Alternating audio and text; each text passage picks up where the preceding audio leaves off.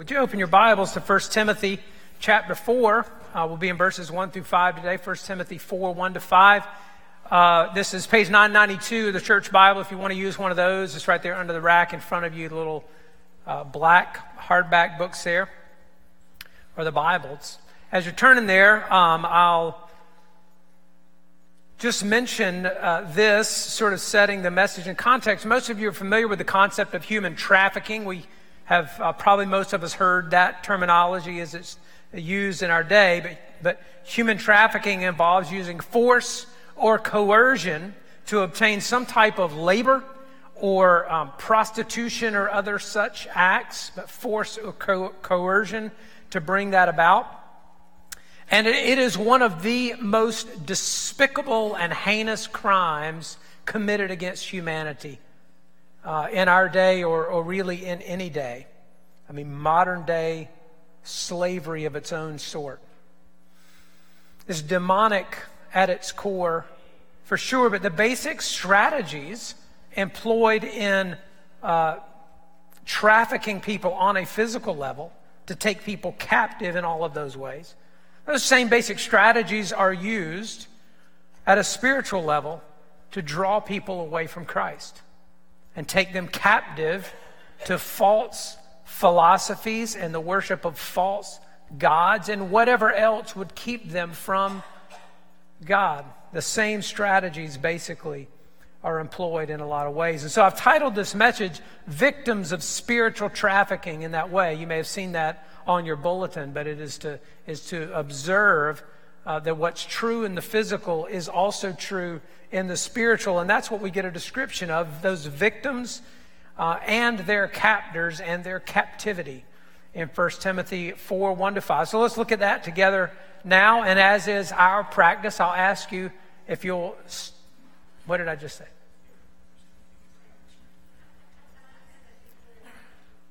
First Timothy 4, I probably said 3 somewhere, and uh, oops about that. I'm going to read 4. And uh, if the words that come out on the screen don't read what's on the screen, how about that? I apologize if that's, uh, I am quite sure that's my error. But it's a good servant who takes the blame, even though it's probably mine. So, 1 Timothy chapter 4, verses 1 through 5. Read now the English Standard Version. Hear the word of the Lord. Now, the Spirit expressly says that in later times some will depart from the faith by devoting themselves to deceitful spirits and teachings of demons, through the insincerity of liars who bid marriage and require abstinence from foods that God created to be received with thanksgiving by those who believe and know the truth. For everything created by God is good, and nothing is to be rejected if it is received with thanksgiving. For it is made holy by the word of God and prayer. Thanks be to God for His word. Let's pray together. Well, God, we do thank you for a living and true word. Thank you, Lord, for the Spirit who gives life to it and who gives life to us. And God, we're just praying that today you would cause your word to come alive to us that of all of the needs and backgrounds, experiences represented in this room, that somehow you would minister this truth to all of our hearts according to our need and your desire to speak to those needs. So, Lord, we pray that you would speak your word by your Spirit through your servant and to your people for your glory and our good always. And I ask, God, that you would move me out of the way, that my voice would simply be an instrument for you to speak through in a way I do not understand, but that you surely prove to be true. Would you do it again today? In Christ's name, amen. And you may be seated. Well, in the last few years, there have been uh, some rather high profile Christians, even pastors, who have abandoned the Christian faith. I think I've maybe made reference to those, uh, some of those in times past. But they've said, um, even explicitly in at least one case, I, I no longer believe. I am not in any sense a Christian anymore. And I've just left the faith, departed altogether. That's the kind of experience that Paul describes here in this passage in verse 1 in particular, where he says some will depart from the faith, or another translation translations, fall away from the faith. In the, in the Greek, the word here gives us our word apostasy, if you're familiar with that word. It's, if you've not sort of been a part of the church and kind of been around Christian community, that might not be a familiar word um, because I guess it's particularly applied to the Christian faith. But, but different than just false teaching, apostasy is really an abandonment of falling away from the faith altogether.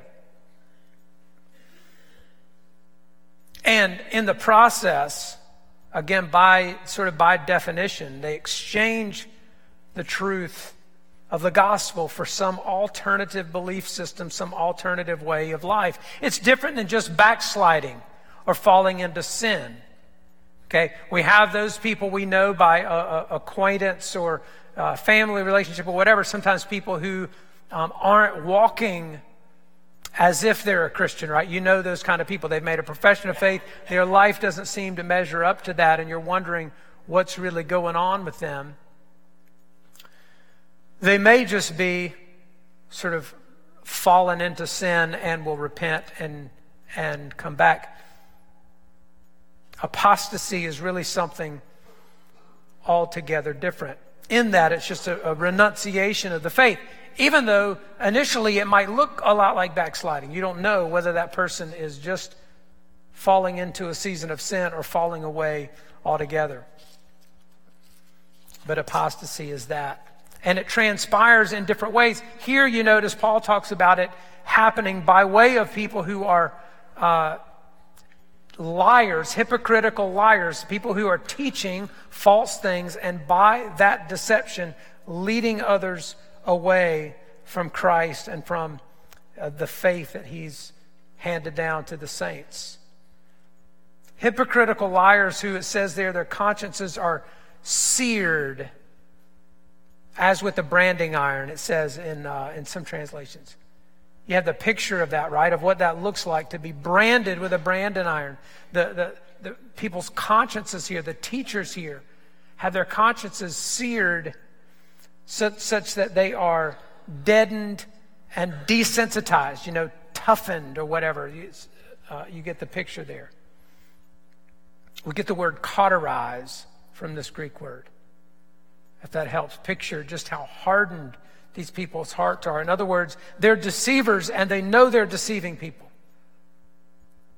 They're hi- hypocritical, they're insincere in their lie telling.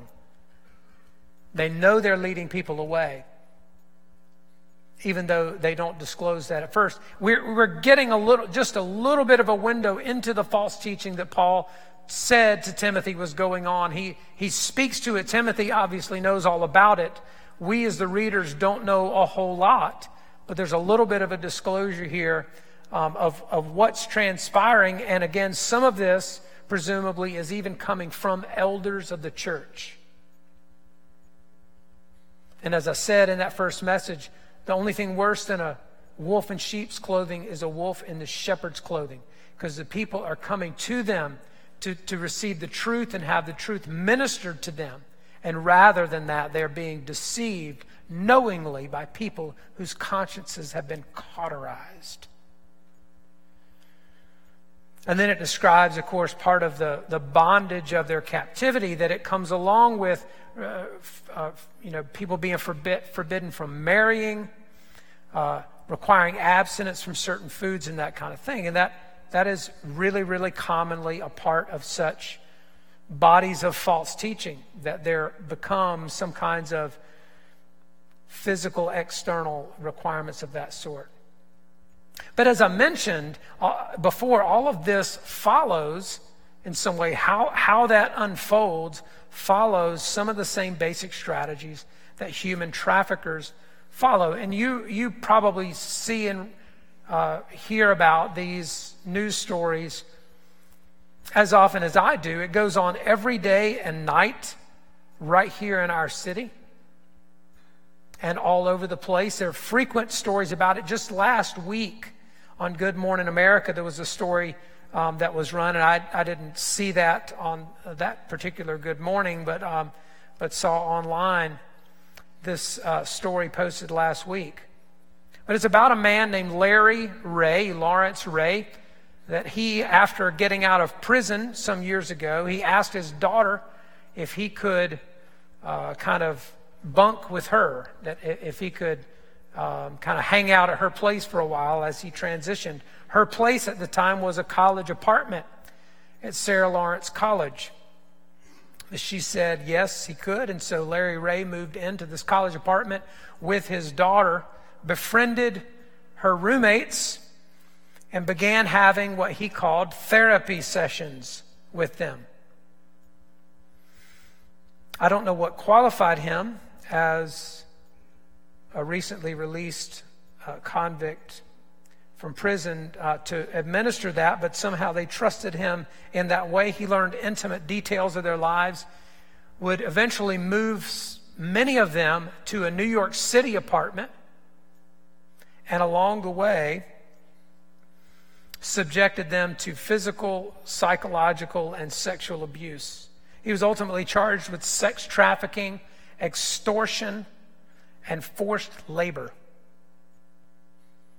Extorted nearly a million dollars from those students and their parents. Some of them took out lines of credit, had parents empty accounts on their behalf. I don't know, again, exactly how that transpired, and it was over a period of time.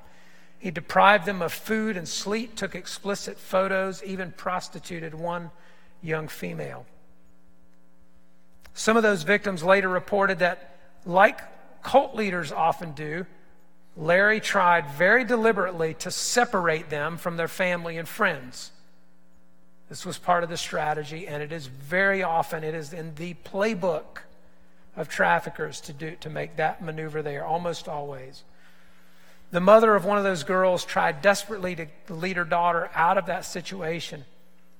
And as she later would speak about a phone call with her daughter, the mother reported this.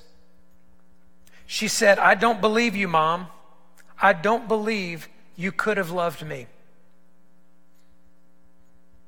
And that's when I knew he had total control of her.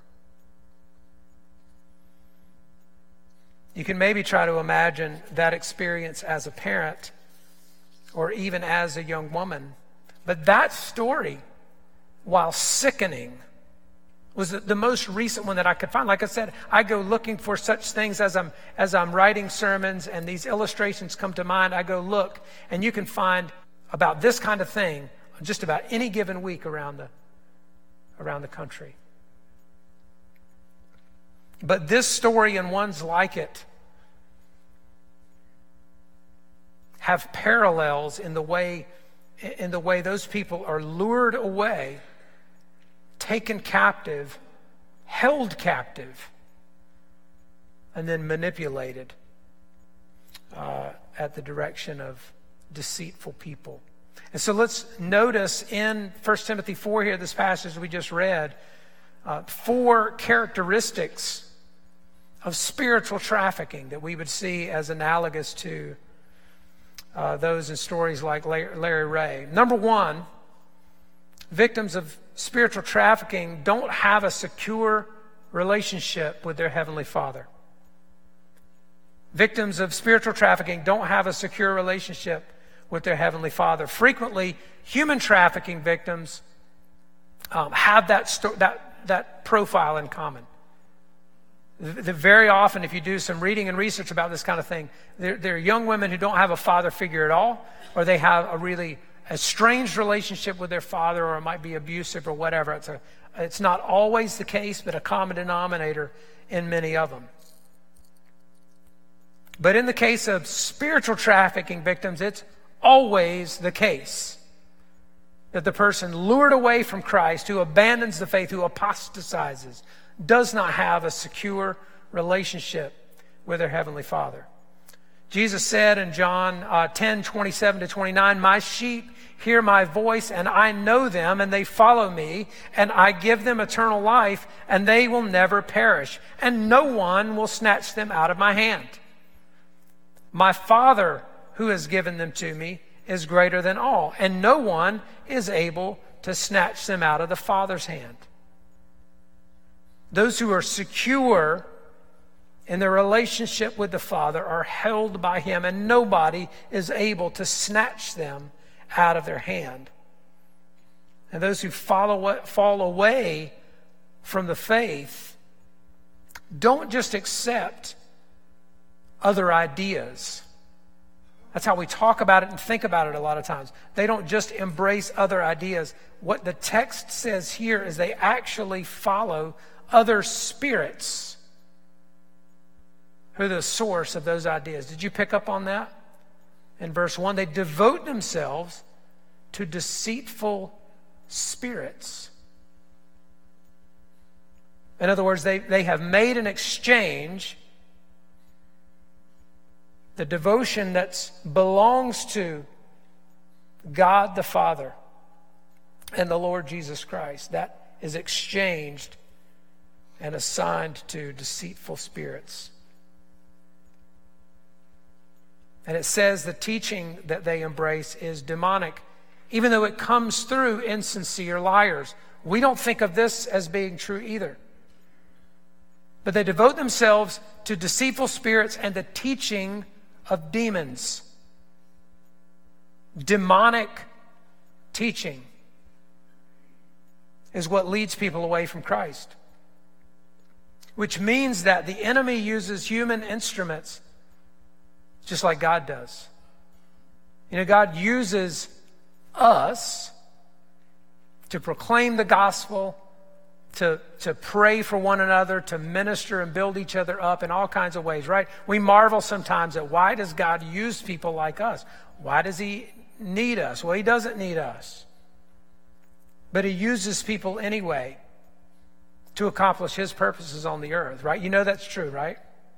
Okay, I'm just, I know, I know you lost an hour of sleep. I'm just, just trying to keep you, keep you with me here. But the, but the point is that, that the, the enemy does the same thing. He used human instruments to accomplish his purposes. The devil doesn't need you to worship him in order to have you ensnared. See, there are people who fall away from the Christian faith, never think, probably, they never think of themselves as being ensnared by deceitful spirits. They don't think of themselves as given over to doctrines of demons. So we have mental images of what it looks like for somebody to be given over to Satan, right? I mean, we have pictures of that. But you don't have to be out in the woods, you know, in the dark, dressed in a goat skin with the skull of a yak on your head, you know, sacrificing babies on a bonfire. Like, that, you, he doesn't need you doing that in order to have you in his grip. It will suffice for you just to give yourself over to some other teaching that leads you away from Christ. He's quite content with that. And he's quite content if it's very religious teaching that you're given over to you, uh, given over to as well, if it takes you away from Jesus. That'll be just fine. That is the doctrines of demons as well as any other. And so the most important remedy to all of that is maintaining an affectionate relationship with the Lord. And see, we talk about relationship all the time, and this can, this can even start sounding like trite and oversimplified. Just, just, you know, again, so second nature to us that we forget the significance of it. But we need to remember that the, the spiritual disciplines we, we engage in, like our Bible reading and prayer and even fasting, they are not ultimately uh, about how to live, but about whom to love. And so you can, you, can, you can read the Bible, you can go to all the marriage classes, you can go to all the how to manage your money according to Christian principles classes, the parenting classes, all of the Christian living classes, and not know Christ Himself. And that ought to make us tremble more often than it does. But those who are trafficked spiritually don't have a secure relationship with their Heavenly Father. Second, spiritual trafficking victims get disconnected from their church family and community. They get disconnected from church family and community. Again, human trafficking almost invo- always involves the kind of separation from family and friends that was described in the story I just recounted to you a little earlier. Like it, it, is, it is textbook strategy. One way or another, they will, they will lead people away from family and friends so that they can go about their work of manipulation. Usually, that, that'll, that'll be a physical separation, and then they will convince the person things like this young woman said Mom, you, I don't believe you ever could have loved me. They create a kind of emotional distance and maybe exploiting one that's already there. Probably the only exceptions to that are when trafficking victims are actually trafficked by their parents, which happens sometimes, and it's almost unthinkable how that could be true. But they're lured away from safe places, whether they're just away at college, they run away from home to uh, a, a larger city, they catch a flight to rendezvous with some person they met online. And I've heard about all, those are real stories. But they get separated from family. Well, spiritually, this happens when people are drawn away from the church and from the covering of church authority. And this isn't hard to find opportunity for this at all in our day. It's never been easier since many professing believers now have such a low regard for the church. And if we're honest about it, I mean, the church has done its fair share of things to earn a low regard in the minds of people. The church, in its different expressions, have, have been the abusers so we've, we've certainly, uh, as a people, made it easier for people to distance themselves from the church. But you'll find in, in plenty of places the situation where loosely, whatever context, and they think of that as being the church. They're the church because the church is just, you know, a group of believers. And so wherever you might gather, that's the church. And I think I've suggested before, the leader or teacher of that assembly, wherever it is, might be some guy or gal who's picked up the Bible as if nobody in 2,000 years ever read it right before. They'll become the teacher interpreting the Bible as if nobody ever interpreted it right before. And they're enlightening this group of people who's now separated themselves from the church in any other way that might bring correction or question to that error. And they've been lured away from a safe place. And so we'd be advised or, or, cautioned that when somebody, when you know somebody who's always wanting to teach outside the covering of spiritual authorities,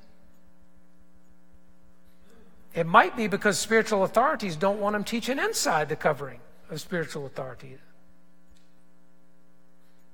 The reason they're teaching somewhere off on their own is because there is no pastor or, or body of elders who allow them to teach in the church context because of something they know about them personally or their teaching. But when somebody is wanting always to sort of be outside the orbit of the church and yet sort of self declare that they are a teacher that you ought to listen to. You, you just, you might want to avoid them. Because those are the mechanisms by which people get disconnected from, from a spiritual family and from spiritual community. And that's where people are vulnerable to really just being carried away to a, to a, a, a departure from the faith, never to return to Christ Himself. They don't have a secure relationship with their Heavenly Father. They get disconnected from their church family and community. Number three, they're deceived into believing lies of a variety of sorts. As I said, human traffickers lie to their victims in a number of ways. Again, I, as I read stories about this, um, very often it'll be the lies about the good things that will be offered to them if they will come meet this guy, okay? Or this man, whoever it is. Good things that are going to happen. And, and often they deliver initially. Buy them gifts, take them to nice places, sort of making good on the promise. And, and, and often what will follow from, from that, somewhere along the way, uh, they'll have some young girl send them explicit photos, or they'll take photos of them and then say, Oh, if you don't do what I tell you, I'm going to post these. I'm going to send these to your parents. It becomes this, it's, it's, it's a manipulative lie that they use about the good things that will happen um, if you come be with me. And then it will turn to the bad things that will happen to you if you don't comply. That's the ploy. And see, I mean, it is, no, it is totally unsurprising that there are these parallels in the physical and the spiritual. Because the same adversary is at work behind both of them. And his schemes are the same, whether it's manifest uh, physically or spiritually. When you see the uh, controlling, manipulative, lying voices, it is a sure sign the devil is at work in it. But verse 1 says that on a spiritual level, those who depart from the faith devote themselves to deceitful spirits and insincere liars. We looked at that before. Deceit is only deceiving because it's partially true right? If it was utterly false, it would be recognizable as utterly false. What's deceiving about it is when some part of it is true. It's how Satan tempted Eve in the garden, it's how he tried to tempt Jesus in the wilderness. Taking some truth and then twisting it, very often making it sound attractive and affirming at first, but then it becomes controlling and destructive. Now, what that means is that there is certain teaching that can sound 70% Christian, and yet it's 100% demonic. I mean, have you ever thought about it in those terms? Doctrines of demons. You can have, you can have teaching that's 70% Christian, 80% Christian. It's actually 100% demonic. But the 70 or 80% is what makes it deceitful because it sounds true enough. And especially when it's spun to be good for me, when it's what I want to hear, when it somehow serves my own interests or affirms what I already believe, and, and affirms that I'm the one who's right and everybody else is wrong. All of those kinds of things. They're textbook demonic schemes. And maybe the worst part of all of this is that when people abandon the faith, they think they've found the truth elsewhere. Again, that's not, that's, I suppose by definition that's true. Uh, in every case, it's, it, people are not always conscious that they have, they've, they've embraced that something else must be true because Christianity is false. But they're deceived into believing lies. Number four, Spiritual uh, trafficking victims are required to do things they shouldn't be required to do. Again, one of the, the parallels here is they're required to do things they shouldn't be required to do. I put in parentheses here asceticism, and I don't know if you're familiar with that word, but it's you know depriving the flesh in some way, usually for some kind of religious or spiritual reasons. Verse 3 mentions that the false teachers in Ephesus here forbid marriage and require abstinence from certain foods. And see, again, this is the kind of thing that often, often this is revealed later.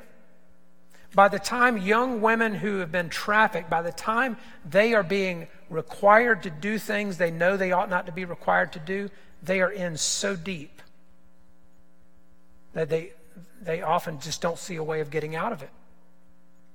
And maybe some of them can't get out of it. You know, there are, there are probably girls and young women in our city right now, this morning, who are exactly in that place that last night, all day yesterday, they were, they were required to do things they know they ought not to be required to do, but they are so ensnared by the whole system, the relationship, and everything else. Things that they've done, maybe they've committed crimes in the process, and they're told if you if you if you go tell the police, I'll tell them all the things you did. Whatever. They're in so deep they don't see any ways, way out. And spiritually, when this happens, it's kind of the same thing. People don't realize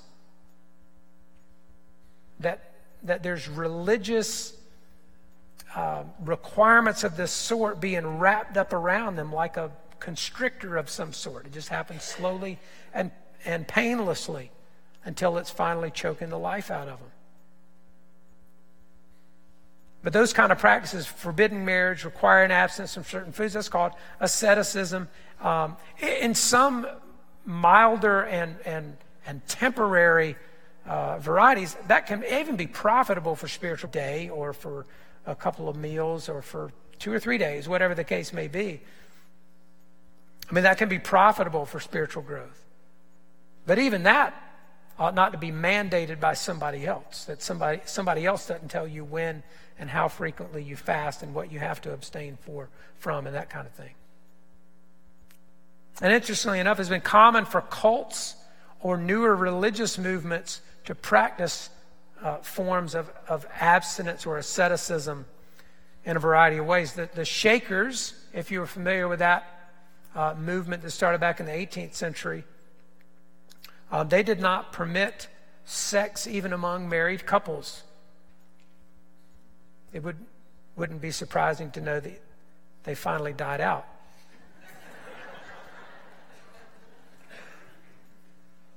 Uh, you know, uh, Mormons don't partake of alcohol or caffeine. I mean, and they're sort of required that people don't. Um, there are others of that sort, but it, it often comes with those kinds of requirements. It might initially sound like something that's totally libertine and liberating. You're totally, this is whatever this spiritual um, movement is, it, it might sound totally freeing at first.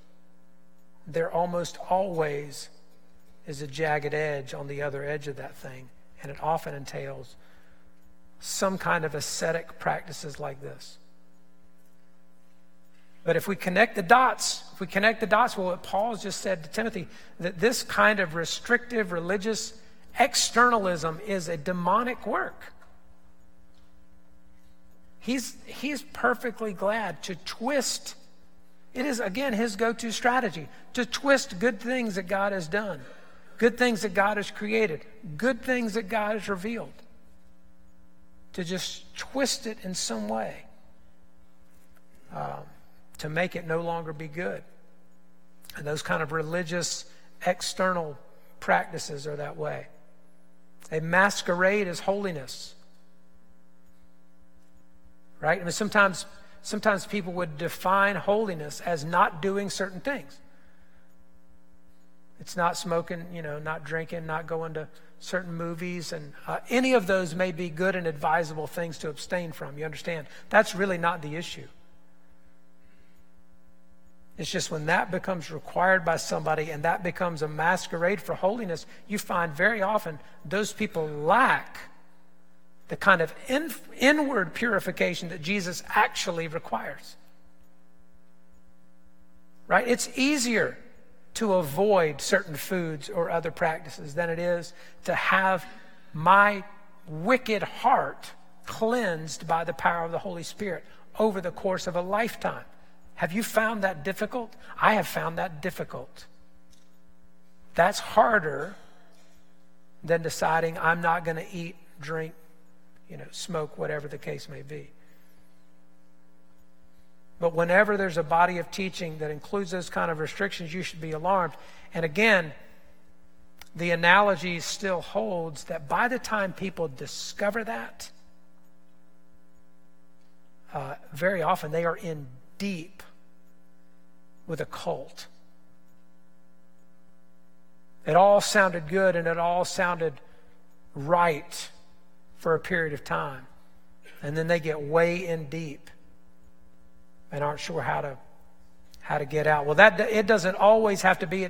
People do not require uh, cults to give them sufficient reason for abandoning the faith. It happens, as I said, even with pastors who, who simply over some period of time go, you know what?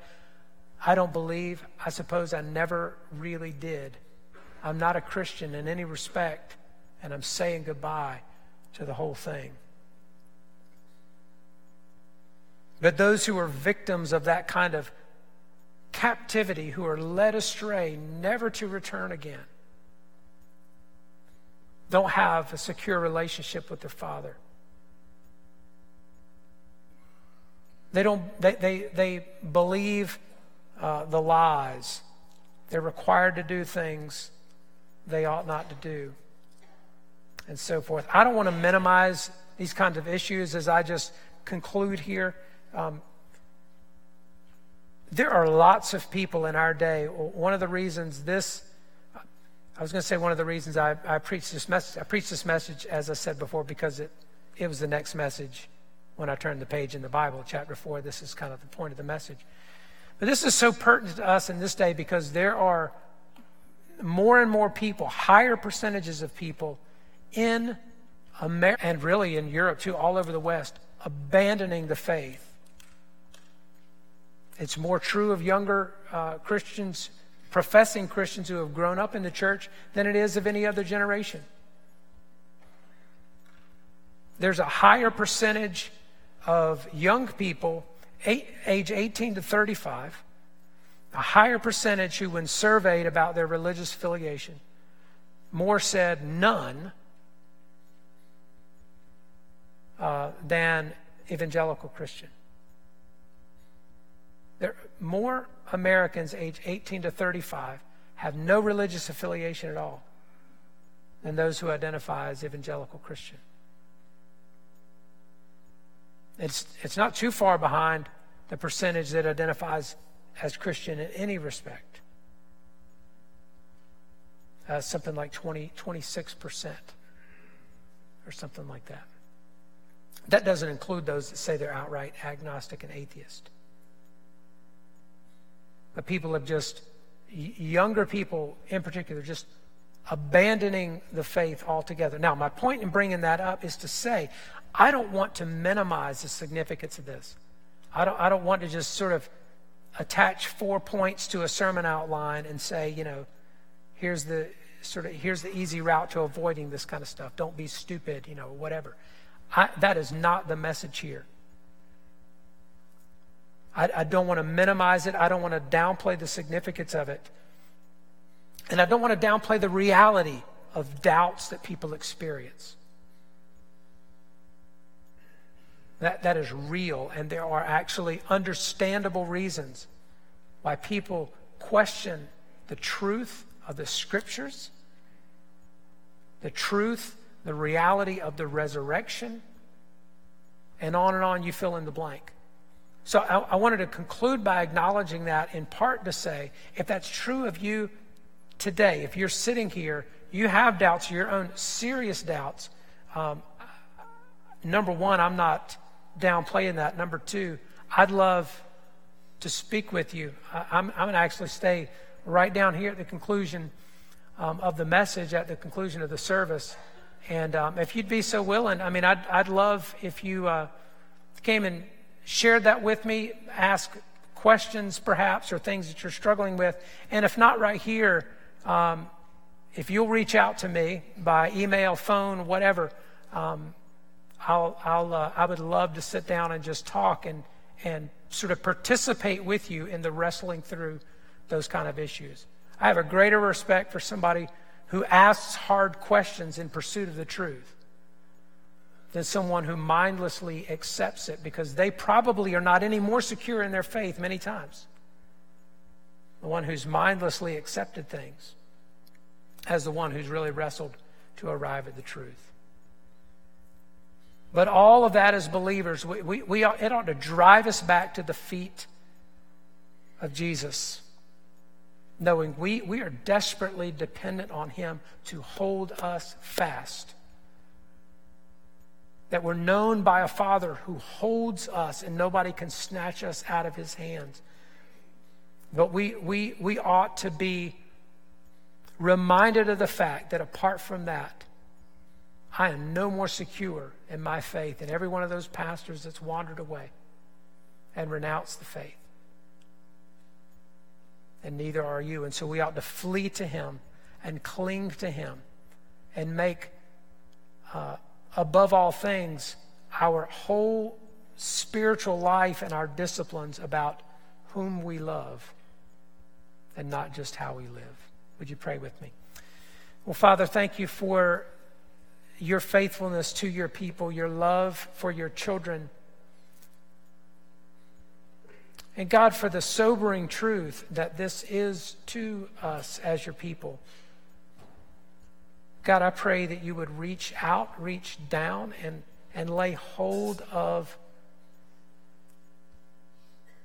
some of your beloved who are questioning and doubting and, and prone to wander even right now. Maybe are poised considering that first step in a long walk away from the Christian faith altogether and once and for all as far as they're concerned. I pray, God, you would, you would intervene in that situation, that you would renew their sense of love for you, that you would, you would birth in them maybe a love they've never known. But God, I pray that even for those who feel totally secure, as there are those who may feel more secure than they ought, that you would make abundantly clear where we stand in relationship to you. And that we would press into you, that we would long above everything on this earth to know you more that our lives would be defined and changed by that fact. So have your way in our hearts. We always ask, we ask in a special way with regard to this message. In Jesus' name, amen.